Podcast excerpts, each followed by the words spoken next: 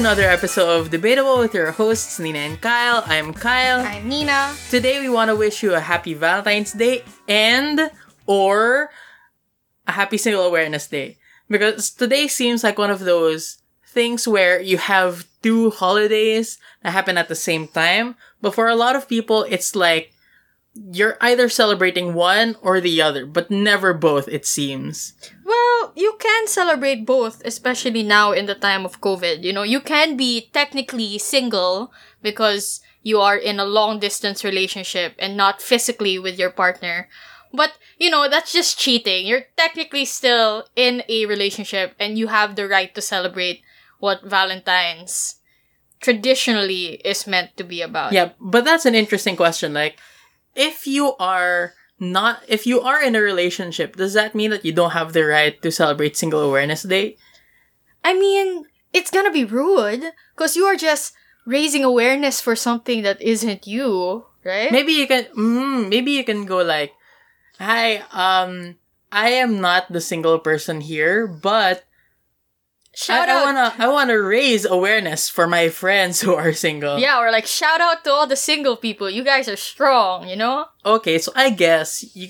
So for the purposes of this podcast, In you know, this episode. in this episode, we are celebrating both. We're Yeah. celebrating both. Shout out to all the single people, and also shout out to all the non-single people. I guess.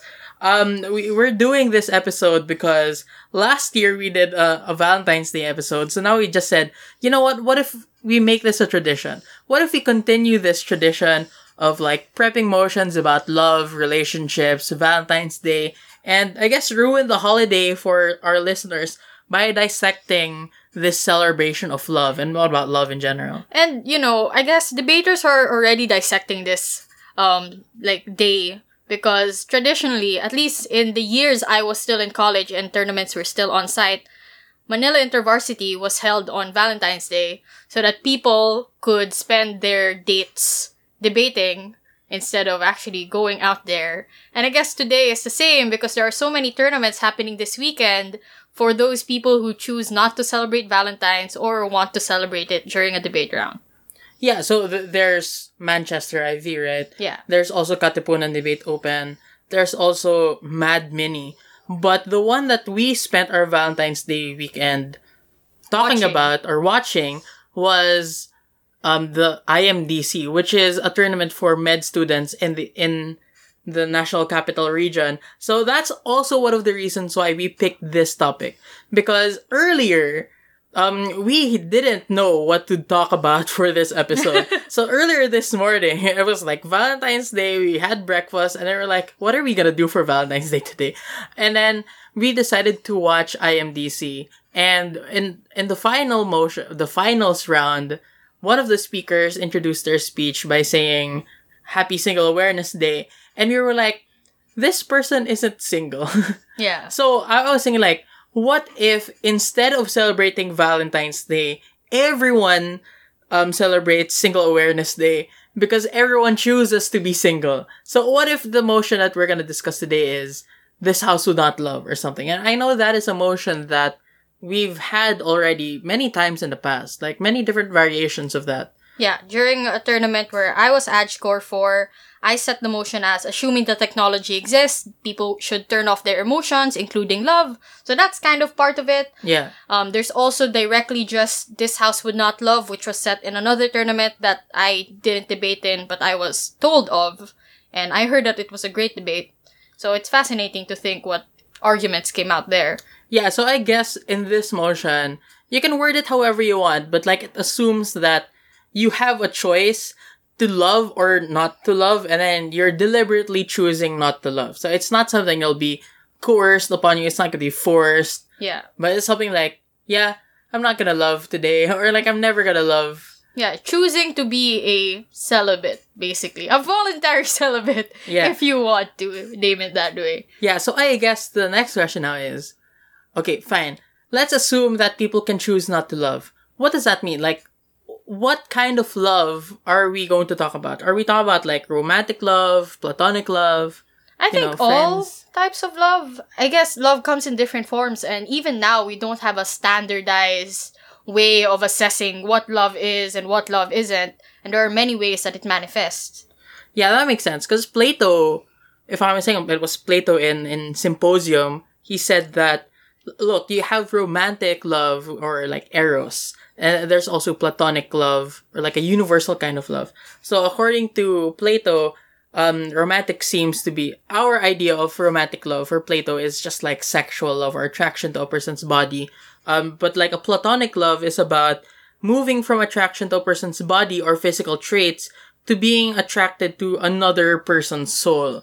So under platonic love, you can still have a sexual component to a relationship, but you're mainly attracted to their soul. So I, I guess that differs from how we conceptualize platonic love in the modern era, which necessarily means that you don't have a sexual component to your relationship. Yeah, like no sex at all. You're just you just really love the person. You're not even in a relationship with that person. Yeah, but it turns out, and I, I read about this before. Apparently, there are so many different ways that people have classified platonic love that there are like seven kinds of love. And there are lots of Greek names for all of them.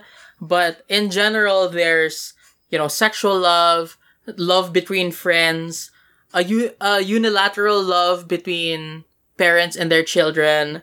Um, oh, of course, it's unilateral because parents love their children, but not vi- vice versa or something like. Maybe in ancient Greece it was like that. Um, there's also agape, which is uni- a universal love for strangers. And like this is interesting to me because when I was a kid, uh, we had during Buwan ng Wika or August, August ang Buwan ng Wika, diba? Yeah.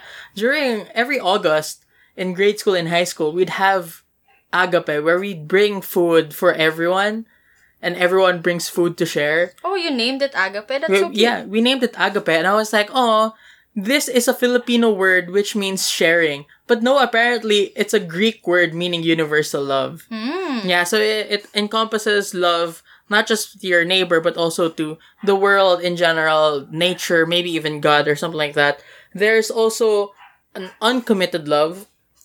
Wikipedia says that there is such a thing as uncommitted love, which is just like, I'm loving you for fun, but there's no commitment here, so like I guess fuckboys unite here. um, there's also love that's based on duty or self-interest. And I guess this generally means like love of country is based on love of duty from duty or something like that. Uh, it also, and I think most importantly, it also includes self-love. So there are many different ways that you can theoretically categorize love. Maybe we can talk about all of those different things. Yeah, I don't Or think some of the them. debate. I don't think the debate is limited to just like our traditional way of understanding love, or at least not traditional, but our modern way of conceptualizing love, which is based on the outcomes of that love. So grand gestures, or the sex, complete devotion, or even how it manifests through monogamy, justified toxicity towards your partner, the existence of another half, etc., etc. It's funny about like the other half. Like, if you're a progressive individual, should you be calling your significant other your better half? Yeah. Does that mean that like you are not a whole person or they're not a whole person? And I re- like remember the joke now. Oh, I can call you my better whole instead. That's horrible. Oh, I have a question. Do you think Plato named platonic love after himself? no, I, I don't think that Plato named. I call this love the Platonic love. Right? I think like people who studied Plato and his idea of love in in the symposium, they were like, "Wow, Plato's idea of love is so radical. We should name it after him." So Plato didn't name love after himself. Actually, Plato is notoriously shy. I mean, like there isn't any text that says, "Oh, Plato is shy," but if you look at it, a lot of Plato's works were based on like dialogues. So he was, I think a lot of the time he wasn't really the main character. A lot of the time he was writing scripts, basically scripts between different people, like having a conversation. And in a lot of the time, Socrates was a character there. And that's the reason why it's kind of vague when you're looking at the works of Socrates because at some point it just seems like it's Plato pretending to be Socrates. Oh, that's kind of cute to think about. That Plato might be so shy that he role plays someone else so that he doesn't get credit. Oh my gosh, is Plato the first person to have imposter syndrome? May- maybe Plato doesn't have self love. Maybe. Oh. Anyway, I think we digressed quite a bit. So, if we are actually going to talk about now the motion, this house would not love, I would break it down into issues. And I guess the first question I would ask would be Is it necessary to even have love for society to function? If I was Gov, and I'm not saying I believe these things, because I'm pro love and all that. I'm not anti love. Like most people believe me to be. I am just a very pragmatic person. Yeah, But I was like, side, Shh, don't sorry.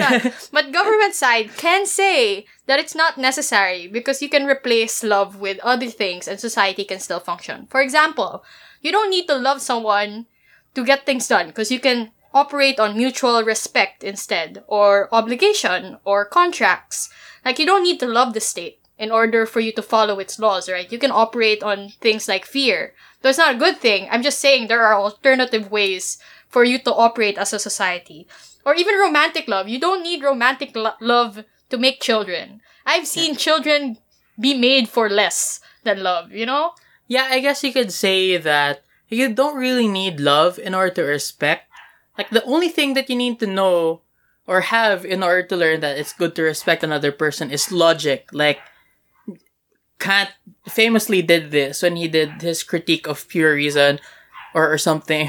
when, when he was saying that you need to have a categorical imperative that just based on logic, there has to be a rule that everyone should follow, like rationally. And if one of this is, you need to, the, the main categorical imperative is, you should treat other people as ends in themselves and not means to an end. Mm. Why? Because you need to expect the same kind of treatment from other people. So, the only way for society to work is through logic, treating everyone as ends in themselves. So maybe you don't need love, you just need logic.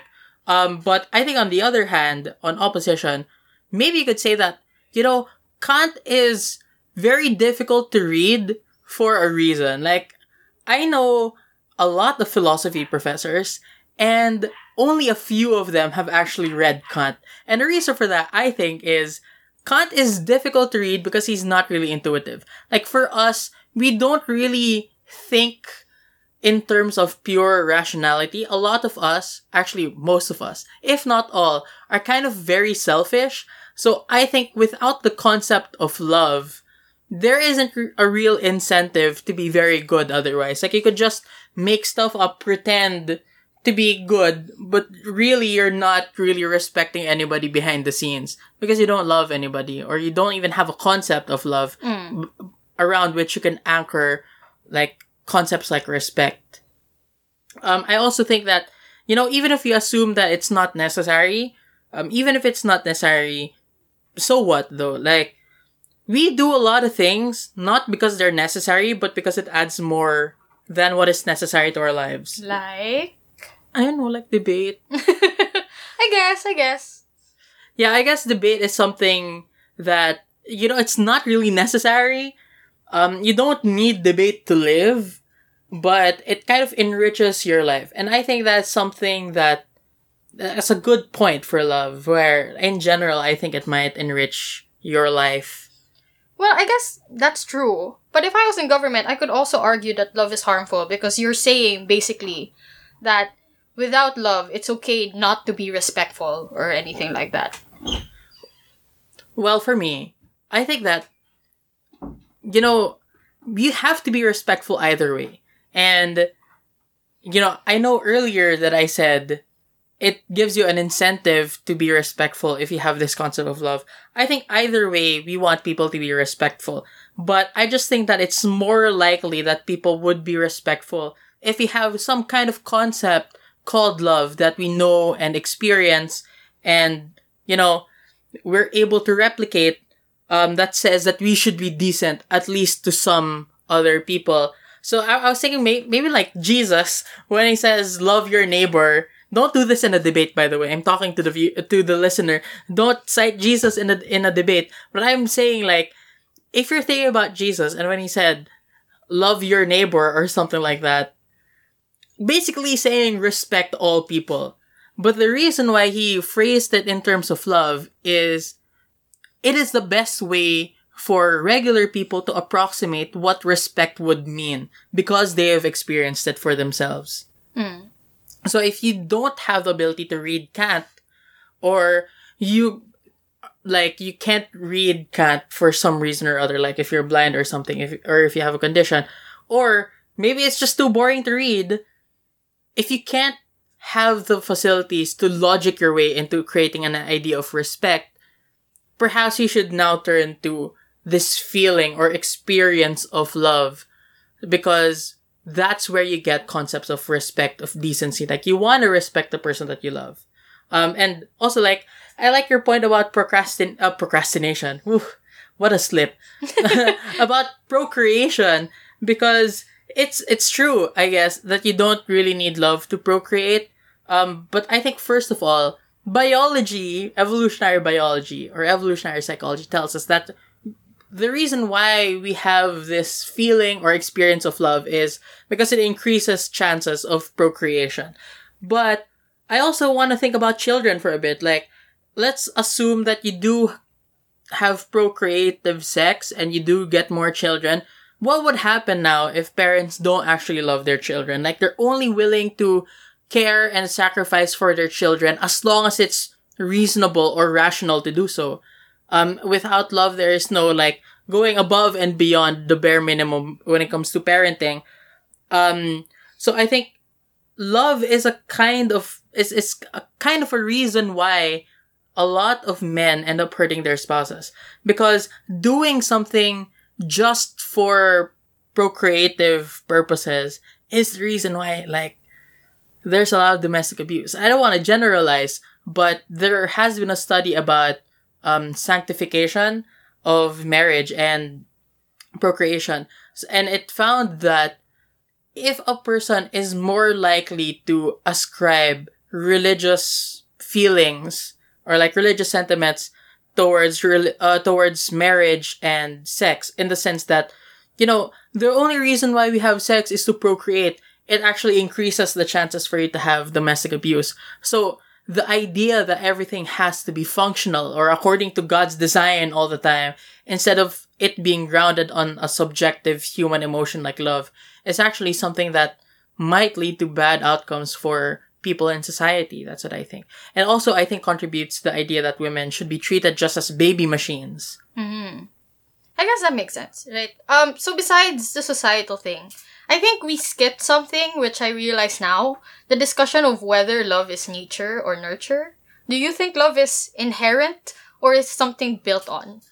I think that it's a bit of both in the sense that you, like, as a human, you have a propensity to feel something that's like love. But when it comes to acting on those emotions, that might be part of the nurture thing that you're taught that love means this. Love means not being a douche to other people. Yeah. Which I think brings us now to the second part of the discussion. So we've discussed whether it's good for society. There are two sides, obviously, to this coin. So it's up to you as the listener to decide whether you choose to love or not based on our discussion. But the second part would be whether it's good for the individual. And if I was in Gov, and I feel like Gov can argue and say that love is debilitating, especially when it doesn't turn out right. And especially since a lot of instances, it doesn't turn out right. So, disappointments from failed parental love are likely, and they can be debilitating and cause trauma. Disappointments from even failed relationships are also debilitating, and you're more likely to have failed relationships than successful relationships, and you have to go through a lot of failed relationships be- before you find one, if you're even lucky to find an effective and happy relationship. And the expectation alone can take away useful time from, you know, other endeavors. I feel like so many people spend a lot of their time waiting for that perfect someone that they don't realize that they can make themselves that perfect someone and make themselves happy with their own self. You know, like self love. Yeah, I so. get that. Also, it can turn you into an incel. Okay, let's talk about incels for a little bit. I think actually if you choose not to love, isn't that you like becoming an incel? Like, aren't incels celibate? Um, actually, if you choose not to love, you become a voluntary celibate. So you're not an incel because incels are involuntary celibates, you know? Like, checkmate.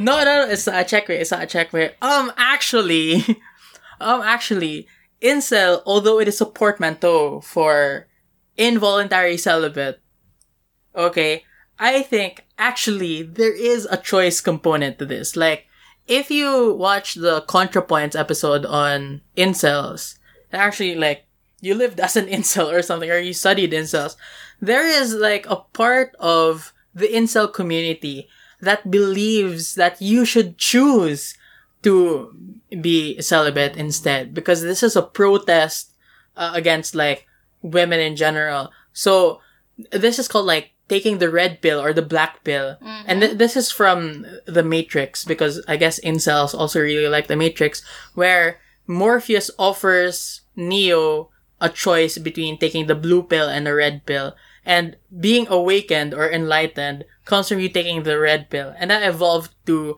getting the black pill. So essentially, like if you choose to take the black pill, that's when you choose to be an incel. Like that's when you recognize that you are going to be celibate because you're ugly. Like you're not a Chad. You don't have like a bone structure that favors you know, sexual relations. So I think that there might be a choice component to this. But also I think that, well, I don't want to take stuff away from, you know, people who have had failed parental relationships or bad parental relationships. But on the flip side, I think that this is a failure of, you know, this is a failure of the parent to love properly. And it's also uh, applicable as a rebuttal to your other point about um, failed relationships being debilitating because those relationships failed because someone was not loving properly, I guess. Like, um, if a parent abandons or hurts a person, that might be because their concept of love wasn't fully developed, they didn't feel love enough, mm-hmm. or their idea of love was skewed um towards a negative like side, a more selfish side. So you can define it on opposition that that's not really love if you're going to abuse another person. Um, but I also think that you know self love is something that you can do even while in um, an abusive relationship. I, actually, I've known a lot of people who have realized that they don't deserve to be treated like crap because they were in an abusive relationship. And that doesn't necessarily mean that you have to thank your abuser because, because of my abuser, I learned self-love. But I'm saying that just because you have a failed relationship doesn't necessarily mean that it prevents you from creating a concept of self-love. Like, I can relate to this personally. Like, I have been in really bad relationships where I came out of it feeling a little bit traumatized because of the experience, but it's also me knowing that I deserve better. But I guess an even if response here is let's assume that there are bad relationships. Like a lot of relationships do end badly. I guess I guess you can say that you even, something yeah, it? you learn something from it. I guess. Like a lot of people f- create this silver lining for themselves. Even survivors of abuse, they create the silver lining for themselves. And they said, well, this made me stronger. And this isn't, this doesn't mean that you need, you know, traumatic experiences to be strong. But for a lot of people who've actually experienced these bad things, they might want to take solace in the fact that they survived through it or something like that. But I don't think it argues for loving again right? Because I think on government side, you can still say that you can have failed relationships or because you've had failed relationships, you can think the the failed relationship say you've learned from it and then because of that say you've learned not to love again because you've learned enough and that you don't need to experience anymore. So how would you respond to that? Hmm. Well, you can do a dupang response. you can do a debate cheating, debate cheaty response by saying, that's not a debate because this assumes you've never loved and you're still choosing not to love. But I guess if you're, I guess if you're going beyond the, the, debate rules. I mean, that's valid in debate rules. Yeah. But if you're going to respond to the actual meat and potatoes of the argument, like let's assume that you've loved before and you've lost before, so you chose not to love again. I think it's just the same as uh, antinatalism. Like, what's the point of choosing to experience something Yeah, yeah. that you haven't, like, you haven't known of yet? Or what's the point of experiencing the pain if there's no assurance of happiness? So what's the argument in natalism there? So what you're asking me is like, what is uh, what is an outcome independent benefit Yeah. that you you would get from loving? And I guess, and here's where I, I get a little bit more philosophical. I think we can look at a relational self because I was thinking that you know the other day I was listening to 30 Seconds to Mars, and that's my favorite band, even though I don't think that they've aged pretty well. But like for a very long time, that was my favorite band. Uh, Would like you say you love them? I guess so. Like I, that was the only band for which I bought albums. From which I bought albums. Um. So what happened then was those experiences, like with their music, enriched my life. And the reason why I was able to do that was because I learned about it from another person that I actually loved in sixth grade. Aw. So like that those feelings left. Like I don't feel any of those feelings from sixth grade anymore. But the effect is still there and um my fondness for I would never admit this to her, but my fondness for Phantom of the Opera is also something that I've learned from someone that I've loved. Mm-hmm. Um, so there, there's a lot of things that I've learned from loving another, not necessarily in the romantic way, but you know, just in general. So uh, what I would say is, independent of any outcome, you learn new things about yourself because of your relationship with another person, and that's the idea of the relational self. That it's actually self-discovery. Loving another person is self-discovery because what happens when you relate with another person is you find out that you love something in common or um you see another person doing something and then you realize that I would do something like that or I wouldn't do something like that. Mm-hmm. So in a sense, if you didn't ever choose to love, you would never learn that about yourself. So I guess outcome independent, it gives you a lot of opportunities to learn about yourself. And I guess that increases the chances of learning self-love as well. Because, you know, uh, under the, the framework or, you know, the argument that loving another is also about self-discovery. But also, I think that, mm, I also think that it might lead to more self-actualization. Like, sure, a lot of relationships might involve a lot of suf- suffering, but life in general is full of suffering. Like, the world is irrational.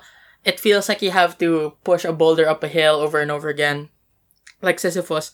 But I think it'll be worse if you would spend that life alone. So, um, on the other hand, if you spend your life with another person, be it romantically or platonically, um, that might lead to a cooperation or that might lead to like really good effects for a person. Like it helps them deal with the nihilism of living in an absurd reality, lets them create those meanings for themselves.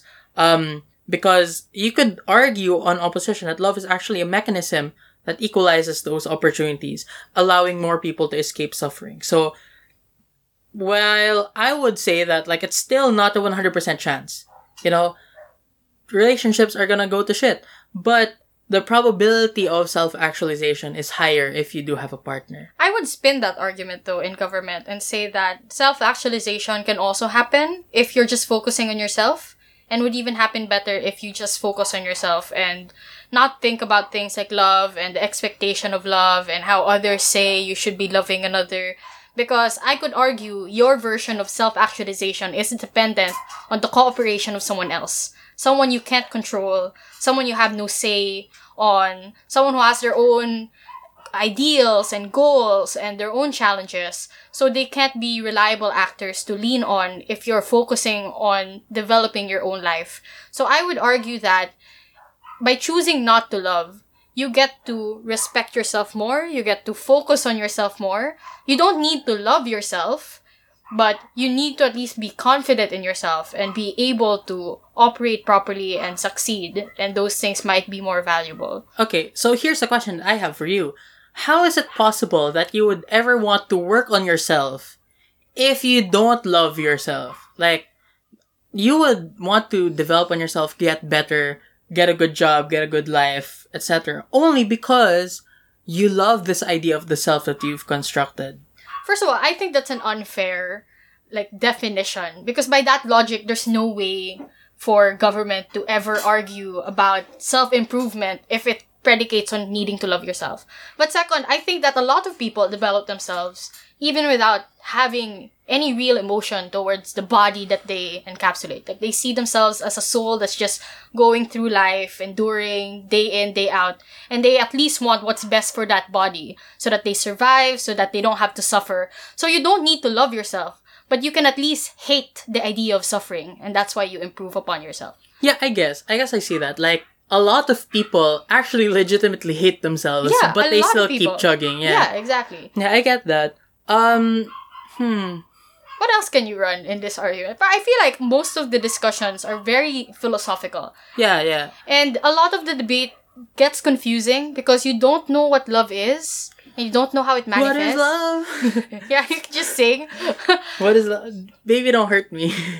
uh, what else? I, I feel like we have not also discussed how society views love.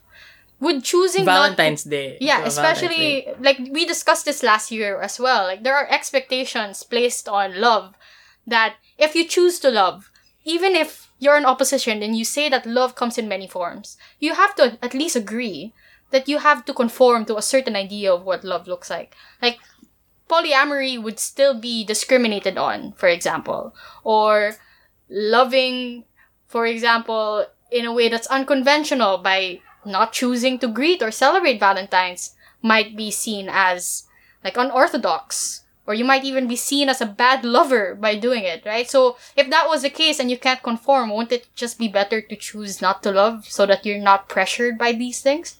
Okay, but that assumes that you live in a society that imposes those unfair expectations. But I could argue you that you do, you know? Yeah, Like, I mean, like, the internet and stuff. yeah, so either way, it assumes that you're living in this kind of society. Isn't that also the kind of society that would make you feel worse if you don't have a partner? So not that sounds coercive, like you have to choose to love because you don't have a choice, or you might be ostracized, right? Yeah, but like, it's the same way. Like, under your model, you're saying that if you choose to love, you would still be coerced because you would feel that you need to perform certain things in order to, you know, be a good lover or something. But what I'm saying is, even if that person does not choose to love, they would still feel the coercive power of those same, like, societal mechanisms of imposing those expectations. So in conclusion, everything is coercive, no Yeah, matter what you do. In conclusion, it's society that's the problem. yeah, It's not- society is the problem. And if there was a choice, maybe it's not about whether we should love or not. It's about whether society should care about whether Yeah. we love or not. maybe it's it's more about wow what a nice like end to like a discussion about individuals maybe it's not about individual choices so much at, as it is about a society that judges you for making or not making certain choices So Or- I guess I guess I guess that's the case, right? Um so in the end, what did we learn from this argument? Or what did we learn from this motion? I, I mean like i guess what i learned personally is don't judge anybody. Like if, if you're single or if you're not single if someone chooses to be single or not single that that is absolutely none of your business because like it's their lives. And insofar as love is an, a purely personal experience then choosing not to love is similarly a purely personal experience Yeah, so it's nuance. So you can't arbitrarily decide whether to love or not based on like generalities because it's always going to be different per person. Yeah.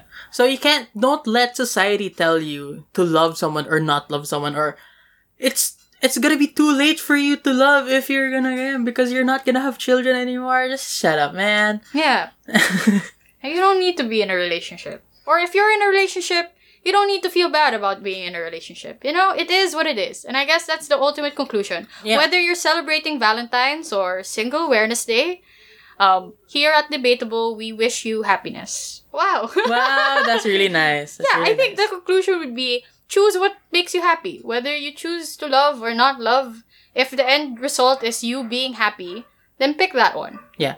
And even if you don't feel like you're in a position to love yourself, even if you hate yourself, that doesn't mean that you shouldn't, that you should actively harm yourself or something. Yeah. I think even if you hate yourself now, you should still tr- strive to be the best version of yourself that you can be.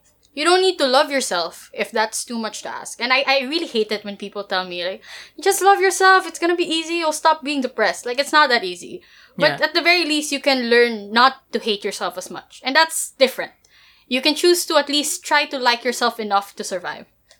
That was actually less hugot than I was expecting. Like I was, Why?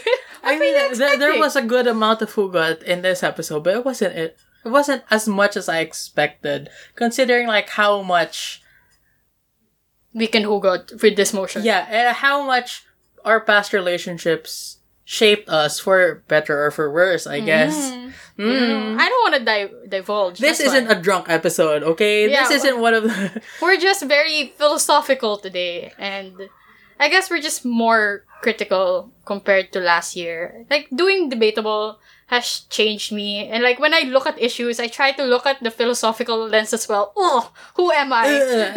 when have I started caring about philo? It's probably because of Kyle. So Yay! I wish I could say the same for IR, but like no.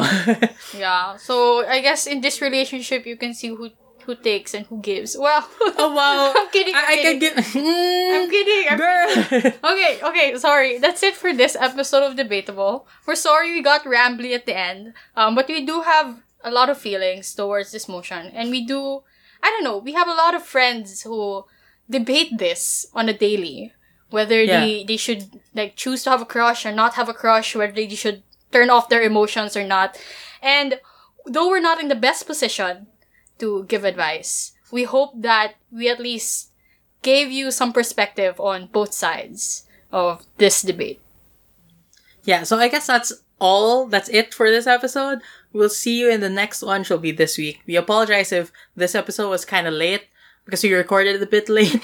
And we wanted to rec- uh, release it during Valentine's. So Yeah, yeah. we missed this, the Friday schedule so that we could upload today. Yeah, but hopefully for the next episode we do meet the Friday. This isn't like a, a promise that you could enforce upon me with the law or something. This isn't an actual contract, but like we'll try our best Yeah. for the next time that we're gonna release on Friday. Okay, that's it. Bye. That's it. Bye bye.